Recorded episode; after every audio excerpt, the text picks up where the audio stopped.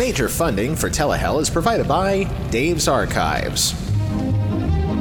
If you're looking for retro commercials from the 50s all the way up to the 90s and possibly some points beyond in the future, turn to Dave's Archives, also home to the TGIF live stream on Friday nights. Go to davesarchives.com. By RetroCirq on YouTube, home to the off duty Mind Players and all those off air commercials that he likes to put up so much from the 80s and 90s. Go to YouTube and type in RetroCirq, spelt with a Q at the end and by the continuing financial support of our patrons at patreon.com slash telehellpodcast, including Mr. Cheeseball, Rick Kalacki Jr., Robert Marquez, Chris Michaud, Meredith Morrissey, and Neil Weinstein.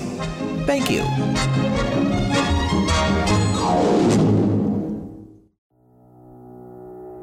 Good evening. Certain podcast streamers feel it would be a little unkind to present this show without a friendly word of warning.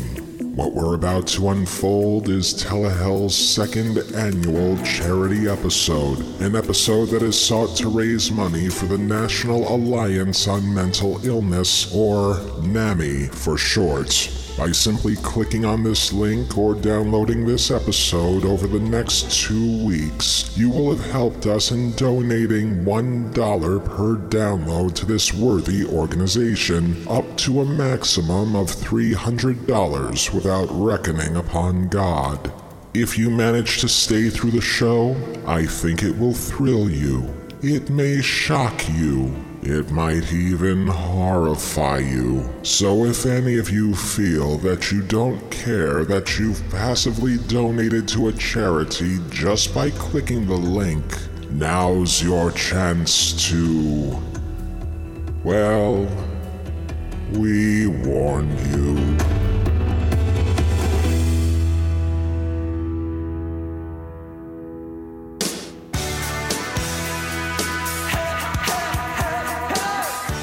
John Hughes, arguably one of the most prolific movie makers of the 1980s, penning stories that would appeal to the disaffected youth of the era by using words and situations that they could easily understand.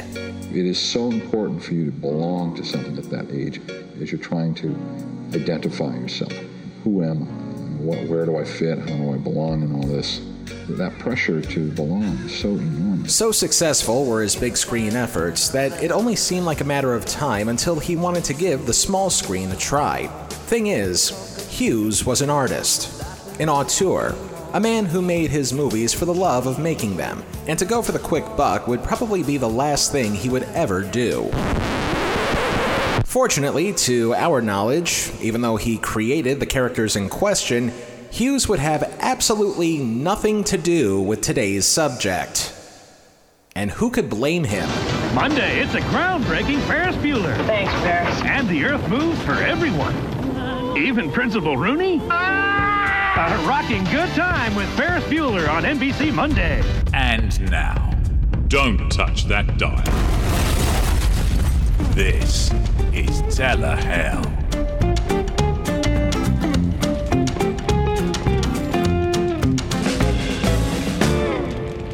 As we've stated back in episode 51, 1990 was an unusual year for television.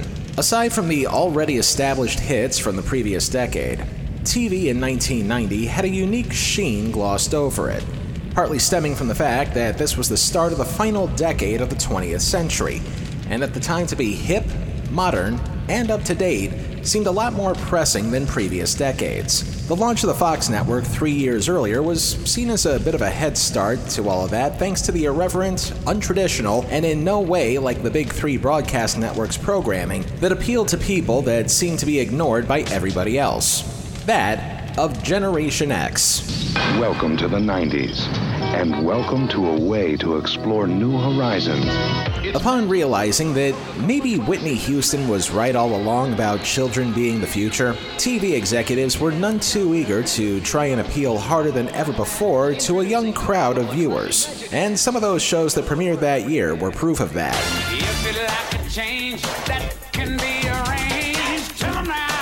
It's on Fox. The material was hip, the colors were bright, and the ad revenue from these shows had the potential of being sizable, even more so if the series in question was based on something that was already popular to begin with. 1990 was also the year that a lot of things that were popular in movie theaters seemed destined and doomed to get the small screen treatment. According to a 1990 critique by Bill Carter of the New York Times, quote, "The problem is, by episode 2, the show is often over. The real reason the networks are attracted to movies as a premise for a series is that they're a pre-sold concept. As networks face much competition from so many channels, pre-sold concepts carry a lot of appeal." End quote. The article goes on to mention a number of shows that, while we wish there were viable candidates around here, the lack of available footage seems to prevent us from ever doing so. So for now, let's take a look at one of the more notorious movie to TV flops that 1990 had to offer us. Life moves pretty fast. You don't stop and look around once in a while, you could miss it. I don't like to use words like defined a generation lightly, but Ferris Bueller's Day Off certainly did that for Generation X and maybe some fringe millennials, present company included.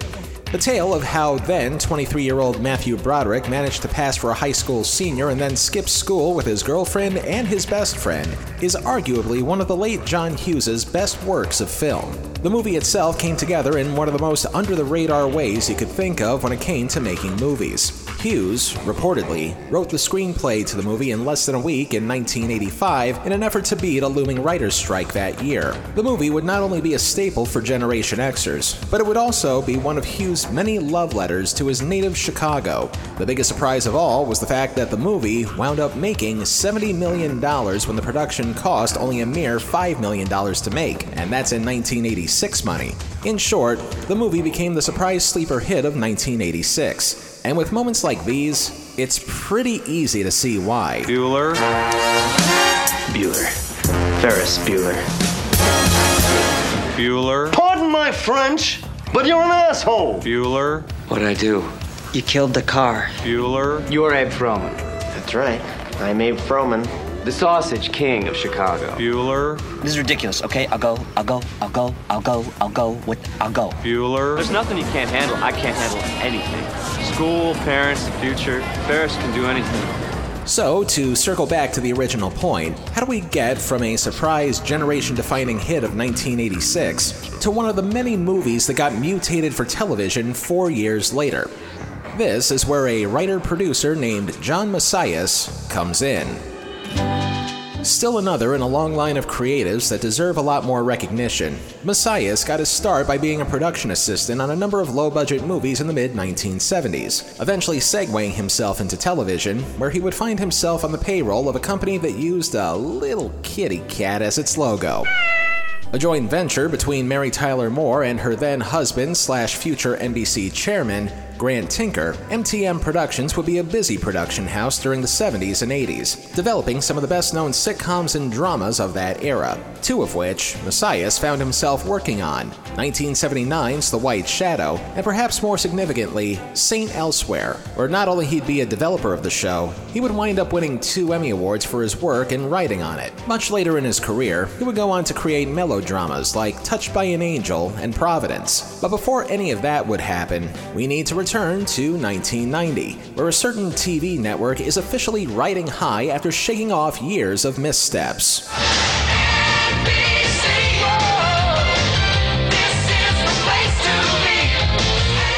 NBC's comeback after being left for dead in the 1970s was officially in full swing, thanks to Brandon Tartikoff righting the wrongs that our patron saint, Fred Silverman, left in his wake. The network will begin a long winning streak, thanks in part to a philosophy that Tartikoff instilled once he was in charge first be best, then be first. A lesson that was implemented in St. Elsewhere's six year run. Never a rating smash, but it more than made up for it in critical acclaim and Emmy Awards. In the development year of 1990, NBC brought back Masius to perform a simple task take this Bueller. Bueller. and turn it into a sitcom, even though it's been about four years since the original movie was released. To put it into perspective, one of the other series derived from a movie that NBC greenlit that season was a port of Ron Howard's movie, Parenthood. Come on, one big happy family.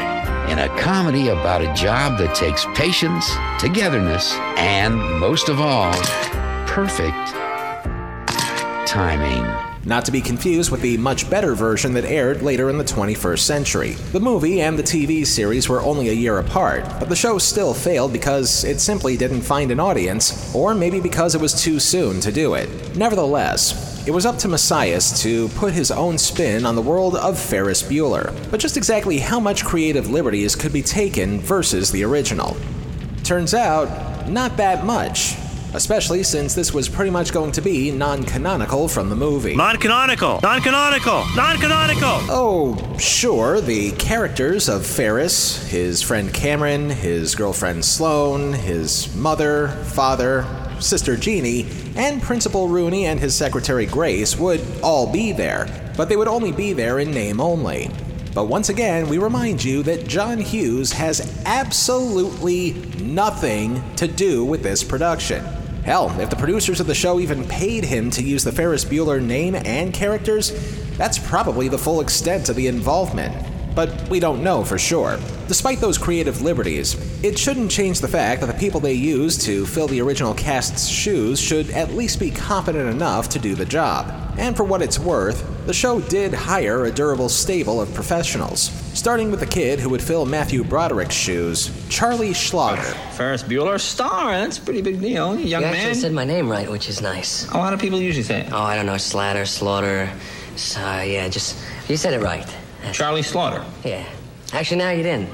You just said it different that time. No, Slaughter. I, no, I said it right the first time. You see, I did it then to show how people often will mispronounce. Right, Getting his big break in the Michael J. Fox movie Bright Lights Big City, Schlatter has performed, and is still performing, in a number of largely comedic roles to this day, when he's not lending his voice to various video games and cartoons. Next, Bueller's buddy, Cameron. When Cameron was in Egypt's land, let my Cameron go. Only instead of Alan Ruck, a mere 30 years before Succession ever took place, he would be played by veteran character actor Brandon Douglas, who would eventually have a recurring role on Dr. Quinn Medicine Woman in a few years. Next, Ferris's girlfriend, Sloane. Leather jacket, white t-shirt, sweater vest. Devastatingly handsome. In place of Mia Sara in the original, she would be played by the spawn of a monkey. No, no, no, no, no, no, no, no, no, no, no. We did all that stuff last week. I, I mean the spawn of a monkey with two E's. Hey hey with the monkeys and people say we monkey around. Ami Dolenz, daughter of Mickey, would have a pretty durable career both on and off camera for the better part of the past 30 years. As far as I know, she's largely retired from showbiz, but I'd be lying through my teeth if I didn't think she was and still is pretty cute. I'm Jeannie. You can call me Jen. and how come I haven't seen you around here before? Oh, Scotty keeps me pretty bottled up.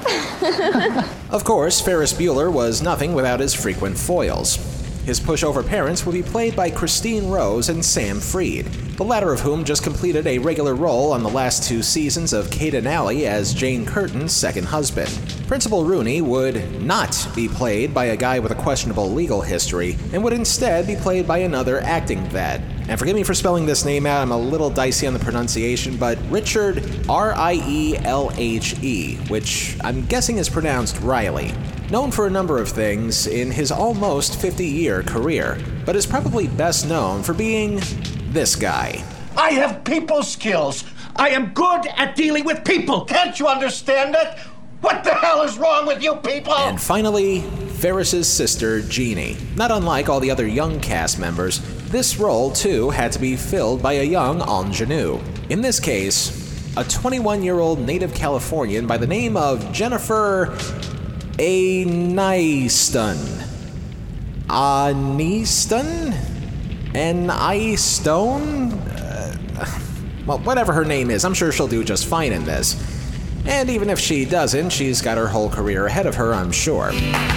As long as everybody else manages to capture what made the original Ferris Bueller great in the first place, we're gonna be okay.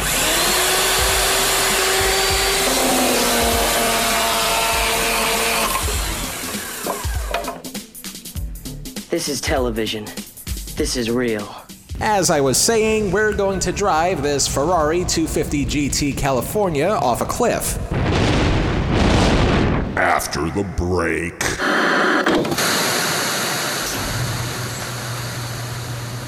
The 1966 E-Type Roadster. My father spent three years restoring this car. It is his love. It is his passion. It is his fault he didn't lock the garage. Don't even think about it. Uh, hi, Dad. Been there, done that. With LiftMaster powered by MyQ, know what's happening in your garage from anywhere. Kids.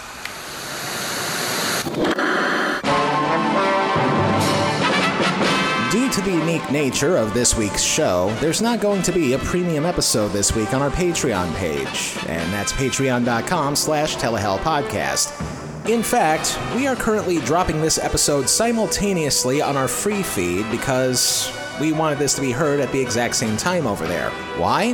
As a reminder, thanks to you clicking on this episode, you're going to be helping us support NAMI, the National Alliance on Mental Illness. And we want to tell you a little bit more about them before we continue.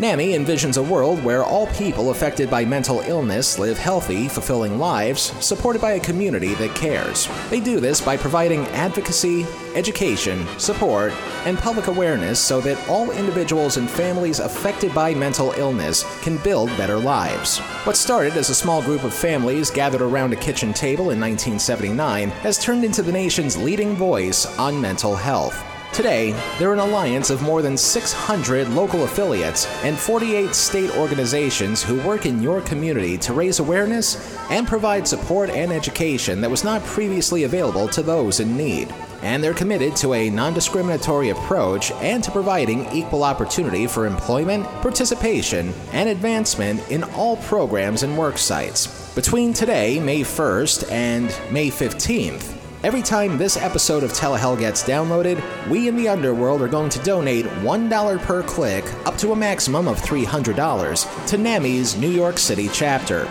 If you want to go the extra mile and actually donate to them, you can still donate whatever you want directly to them at naminycmetro.org. Once again, naminycmetro.org. And that's all one word. If you want to go still another mile, go to our eBay page right now. Just look for the username Everything Must Go 8414. We've got a few items up for bids, including DVDs of subjects that we've covered this season on Telehell. 100% of all non shipping profits will benefit NAMI NYC as well. Now, you gotta be quick on this though, because those auctions end at midnight Eastern Time on Sunday, May 8th. That's one week from when we drop this show. We hope to have a final tally on our next show, May 15th. Other than that, we'll be sure to repeat everything before we're done here today. We thank you for clicking, and especially thank you for listening. And now, it's time for me to rip apart a terrible TV show.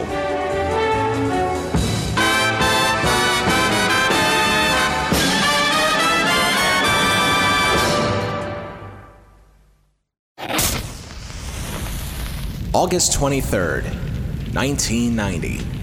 Tensions in the Persian Gulf continue to escalate for reasons that we're not qualified to talk about around here.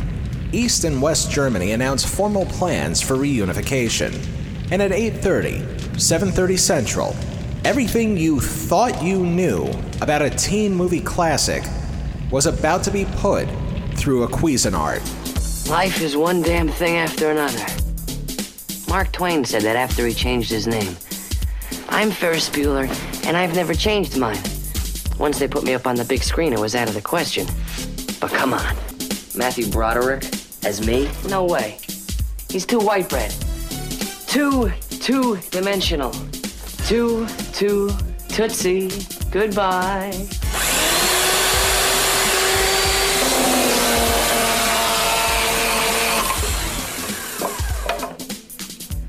This is television. This is real.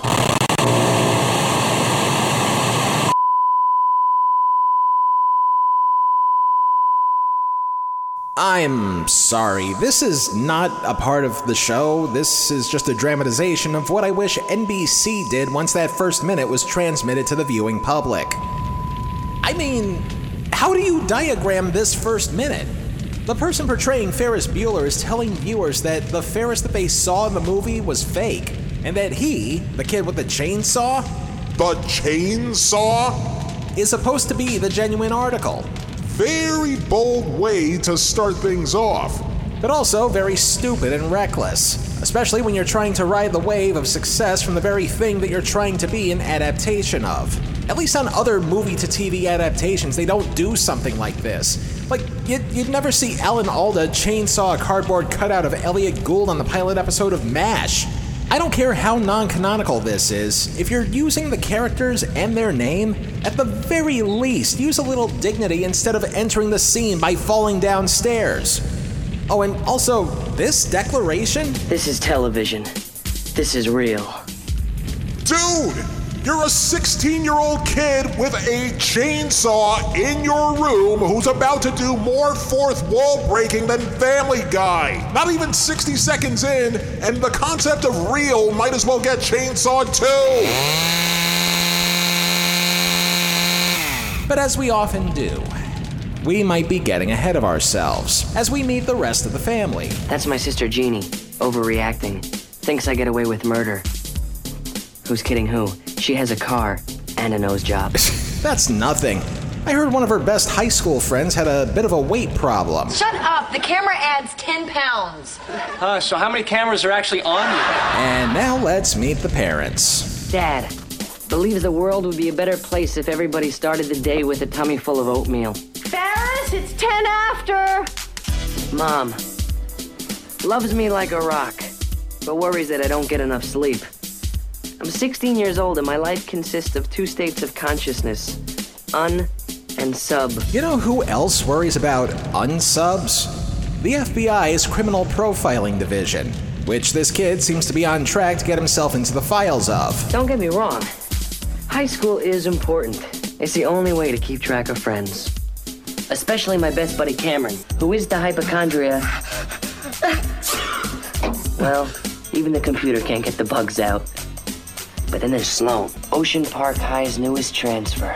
We're about to fall in love. Now all we have to do is meet. Okay, stop, stop, stop, stop, stop, stop. Maybe we are supposed to pretend that the movie never existed, because it's just about the only way that any of this is going to make any sense to new viewers. Ferris Bueller and Sloane Peterson were a young, loving couple? Fuck it, they haven't even met each other yet. Ferris is supposed to be graduating high school around the time of his day off?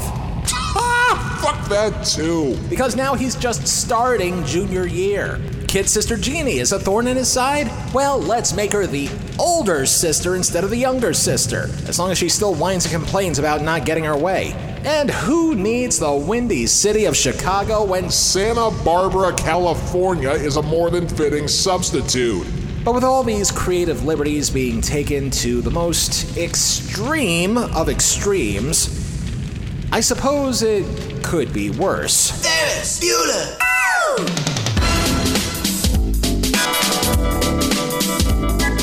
Okay, I get it. I get it. I totally get it. I've been given too many softball assignments down here lately, haven't I? It's just about the only reason there is why I'm listening to a theme song that sounds like the byproduct of a Commodore 64 MIDI player if it was being extracted from a burning car wreck. Bueller. Ferris Bueller. Bueller. Might as well add this to Quark in the 1974 Wonder Woman TV movie among the most annoying TV theme songs of all time. All the while, the real Ferris is putting Elaine Benes to shame with his spastic dancing moves while turning the cast credits from white to yellow with a single touch of them. Some would say that this is because Ferris is the embodiment of being a golden child. I say it's because after three minutes of network airtime, he's a bit of a piss artist, if you know what I mean. All that on just the first three minutes of the show, and we have yet to crack the story. Ferris Bueller. What's that name again? I forgot. Act 1 begins with the parents in this show proving to be just as useful as the parents in the movie. So, I can't say that the TV show did at least do one thing right. So, today's the first day of school. Give Ferris some fatherly advice. Never invade Russia in the winter. Thanks, Dad. I'll have to reschedule. I was wrong. Read your paper. Well, enough pearls of wisdom. Let's check in with the future star of the first Leprechaun movie. You can pull the wool over their eyes, but not mine. Let's set some ground rules here. I am a senior, you are a nothing. Got it. Good. When we're at school, pretend we are not related. Okay. Good. Keep a low profile. The lowest. Fine. Ta ta. And one more thing, worm. See you around campus. Because this wouldn't be a TV show without the use of flexible reality, Ferris rents himself a limo, presumably with his parents' credit card. This is television. This is real. Joining him in the limo is best buddy Cameron, which reminds me. Call the limo! A nice stretch job with a TV and a bar! How about that? And now that we got that joke out of the way, I hate high school. It's a disease-ridden petri dish. There's asbestos in the ceilings, legionnaires in the water fountains, athletes foot running rampant in the hallways. Not to worry, Cameron. I fixed it. Not taking gym next year. Thanks. I've put myself in every one of Sloane's classes. Ferris, if she has any plans to graduate, she will not give you the time of day. We're late for homeroom. Beware the wrath of Rooney. In continuing with the whole forget the movie ever existed thing, Ferris Bueller is apparently a stalker in this. Or at least that's the implication, considering Ferris uses the latest in newfangled technology to rig it so that he's in the same classes as the girl who, just moments ago, he admitted he had not met yet. And the more I keep hearing all these contradictions compared to the movie, the more I want to drive an iron spike through my head. Unfortunately, I need every last remaining brain cell on the job as we now meet the televised version of Principal Rooney. I'm warning you, Ferris Bueller disciples. No more Mr. Nice Guy. How long has he been rambling? Most of my adult life. Ladies and gentlemen, the surprise highlight of this morning's program the expulsion of Arthur Petrelli. Ferris, don't do it. Any last words? Three, two, one.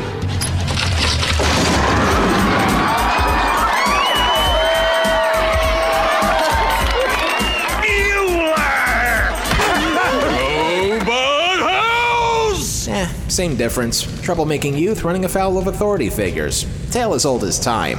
As we now see just what kind of a person Ferris is to his fellow peers. Now, remember, in the movie that these people are now claiming does not exist in their world, Ferris's powers weren't exactly powers. They just showed a few scenes that implied that he could get kids out of summer school and is also so revered that the words Save Ferris are etched all over Chicago, the mere notion that he may be sick. Key word being implied, because we never actually get to see him do that in the movie. But as a reminder, This is television. This is real. so now with a full season of television to play with, maybe they can become a little more fast and loose with what this kid is actually capable of. Thanks for getting me out of Spanish, Ferris. No problema. Huh? Ferris! No place to park my Harley this morning, man. Try the teacher's lot. Careful, Looney keeps a beady eyeball on parking. Ferris? Why do we always have macaroni and cheese on Thursday? How about linguine and pesto? Rad. What's pesto? But all the wheeling and dealing is going to have to wait, as Ferris finally meets the girl that he hasn't met yet until now. He's still my heart. Morning, ladies.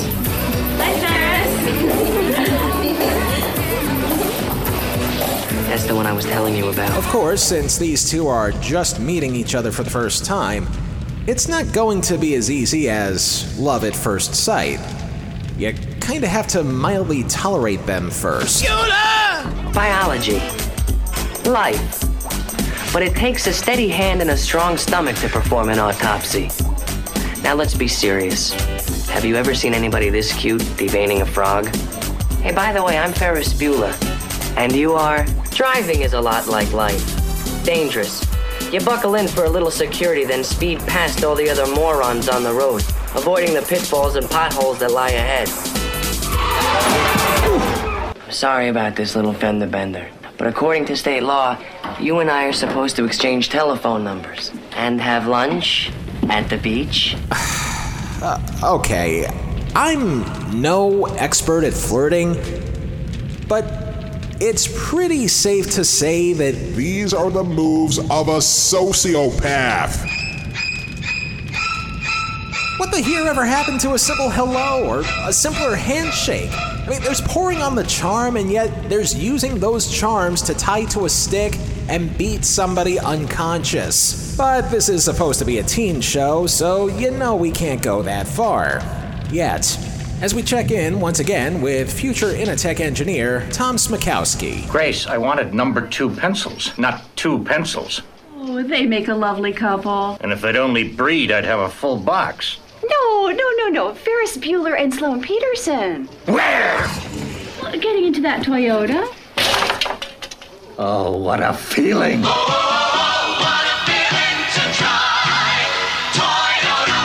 And blatant product placement aside, we now check in with the co star of future sketch comedy show, The Edge, who's sitting through a boring class being taught by. So the war raged on in the Pacific Theater. Anyone know MacArthur's last words on leaving Corregidor? I'll be right back. Close. Hold it again.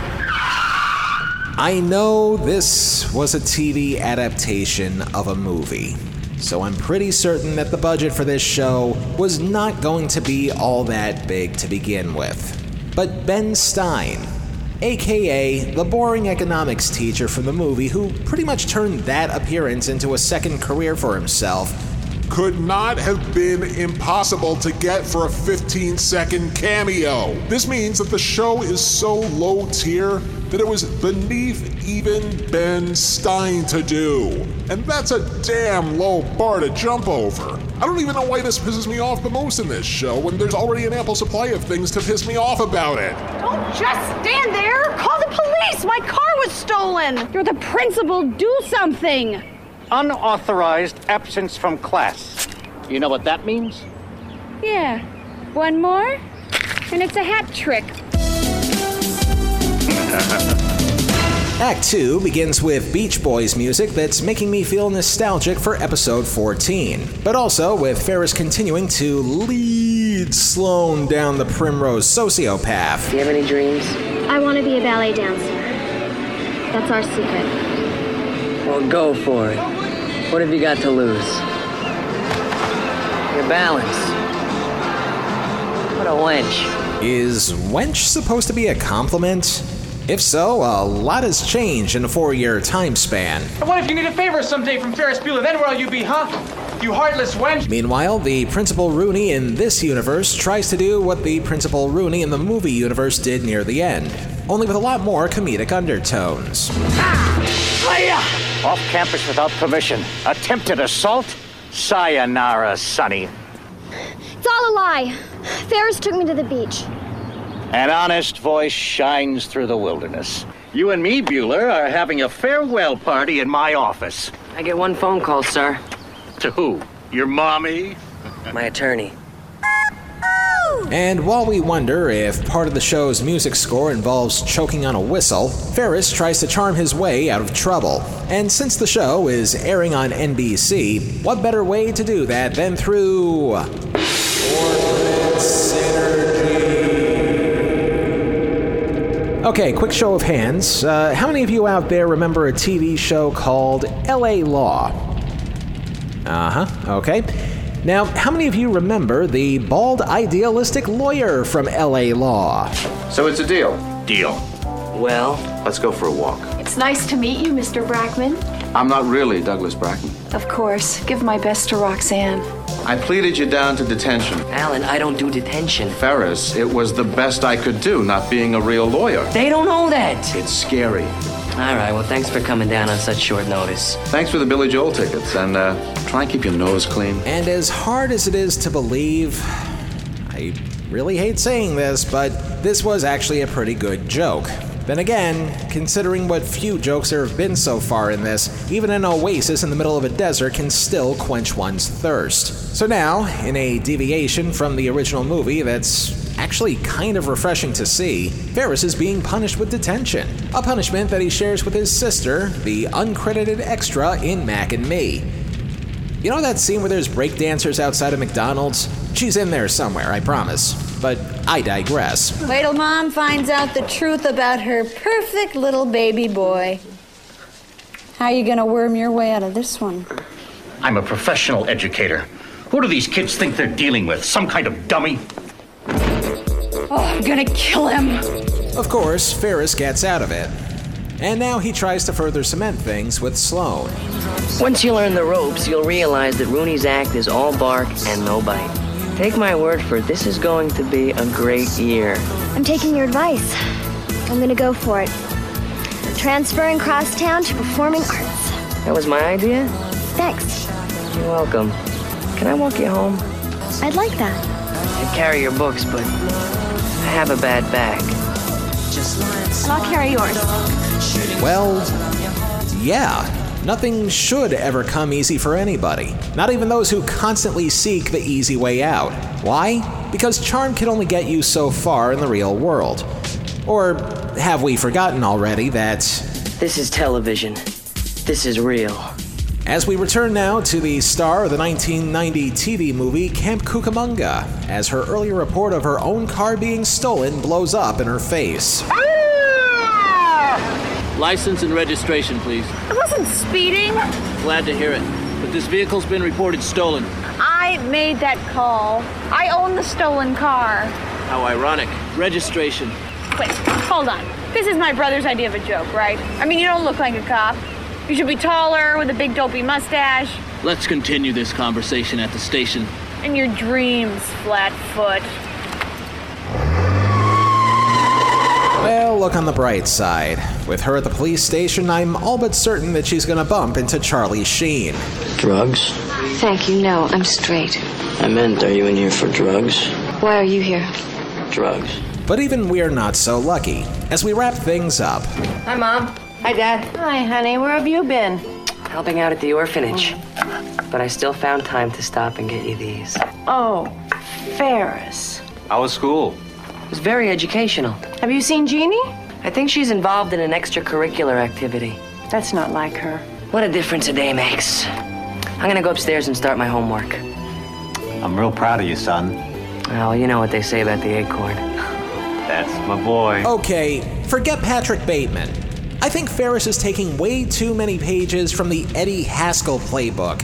Quite honestly, I think he's the bigger sociopath. And a fine choice they made, too, Mr. Uh, that is a handsome looking jacket you're wearing. And with all of that in mind, how do we wrap up this crash course in sociopathic narcissism? There are two kinds of people in the world the Sloanes, who want to kiss you, and the Rooneys, who want to kiss you off. Hey, about Sloane transferring, I have to work on that. But first, Jeannie. She's got the worst luck. Her bail just went up to $250,000. And parents say things like, Seems like only yesterday I was your age and you think impossible. You were always old. But everyone was once young and goofy. And then time accelerates. And there's worry and gray matter staring back at you in the mirror. So remember, if mom and dad give you a hard time, it's only because they've been there. And they do love you, warts and all. Which reminds me, I gotta see a dermatologist. Hey, see you next week. And can you try dressing a little better? Because if you're gonna hang out with Ferris Bueller, you better show a little style. Ferris Bueller. I. I. have no words. I, I, I just don't. Oh, okay, that's not actually true. Of course I do, but. I- I'm just so flabbergasted over what I just saw, especially those last two minutes, that I'm gonna need a minute before we get to the nine circles, and thankfully, I know how to spend that minute. Take it away, Matthew. Here's where Cameron goes berserk. Okay,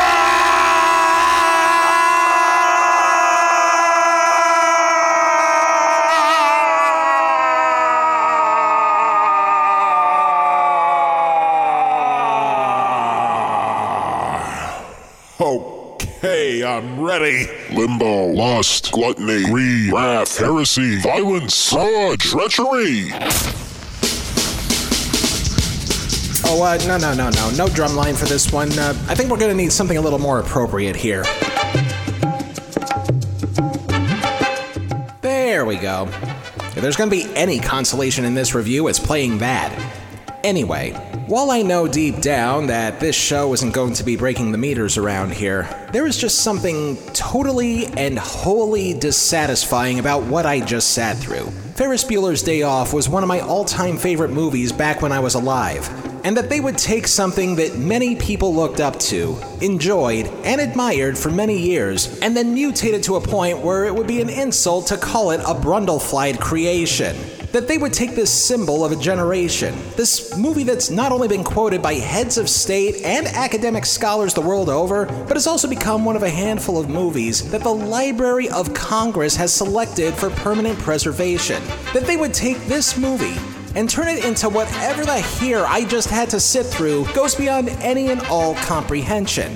And while I would normally ring the bell of wrath if the viewers in general had something to complain about, this is one of those times when my own anger towards it supersedes just how off the mark they were in what I generously call an adaptation.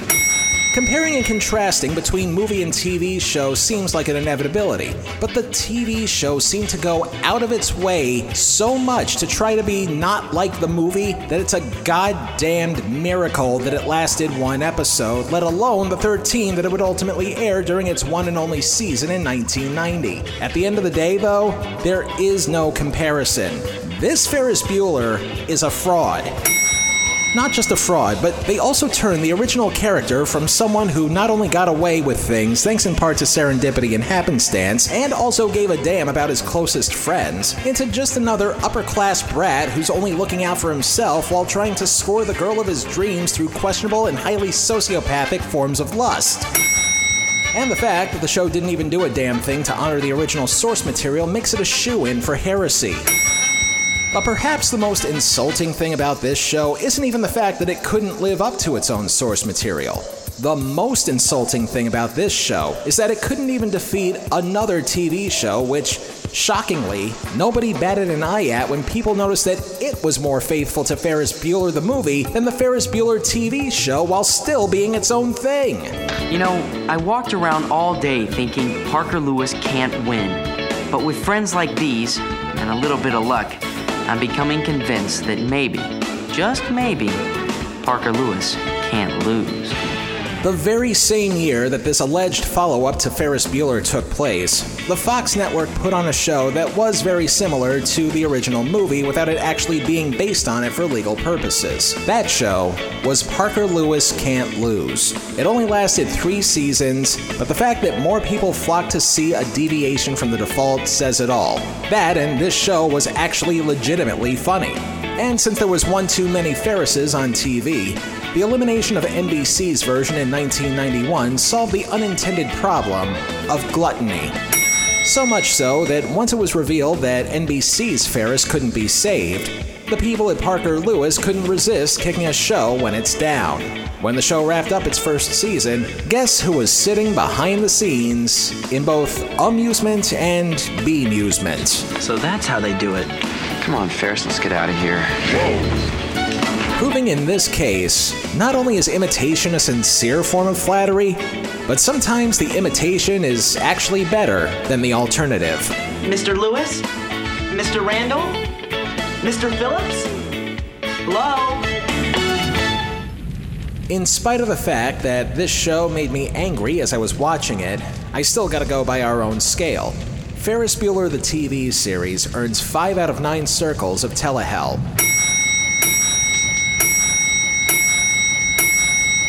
After John Hughes passed away in 2009, another legend in the world of cinema offered his take on what he did for movies on the whole. As film critic Roger Ebert stated in part, quote, Hughes took teenagers seriously, and his films are distinctive for showing them as individuals with real hopes, ambitions, problems, and behavior. Kids are smart enough to know that most teenage movies are just exploiting them, he told me on the set of The Breakfast Club. They'll respond to a film about teenagers as people. His movies are about the beauty of just growing up. People forget that when you're 16, you're probably more serious than you'll ever be again. You think seriously about the big questions. End quote. In a sense, I'm kinda glad that Hughes stayed as far away from this bastardization of his best work as humanly possible. Because instead of this Ferris carrying on the same characteristics as movie Ferris, they gave us this faulty declaration. This is television. This is real. I don't think so, shitstain. This is the real Ferris Bueller. Bueller. The question isn't what are we going to do, the question is what aren't we going to do. Bueller. Ferris Bueller, you're my hero. Bueller. They all adore him. They think he's a righteous dude. Bueller. Who do you love? Who do you love? You love a car. Bueller. I said it before and I'll say it again. Life moves pretty fast. You don't stop and look around once in a while, you could miss it.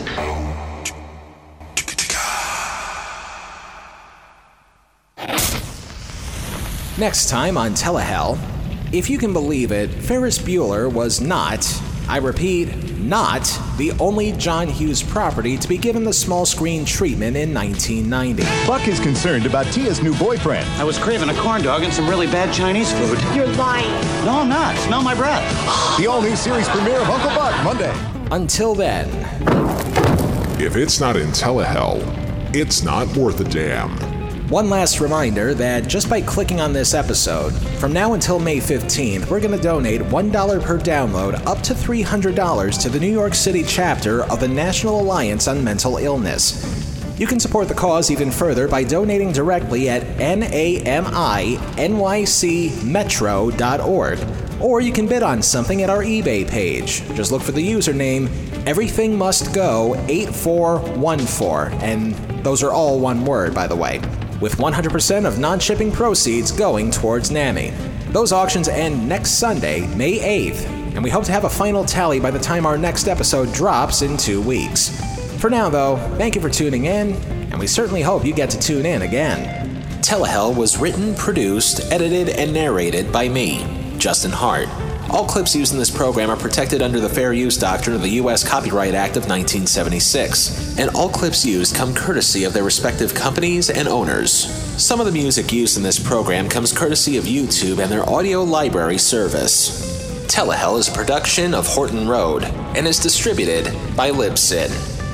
Now that everybody is getting mysterious chemicals injected into their arms, that can only mean one thing it's almost safe to socialize with people again. So why not get a head start on that and follow us on our social feeds? Twitter and Facebook, both at Telehell Podcast. By the way, shows like these aren't cheap. Do what you can and can what you do at patreon.com slash telehell podcast.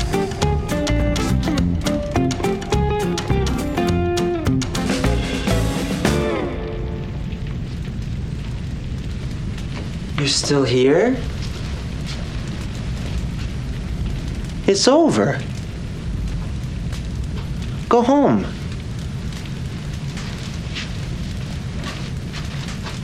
Go.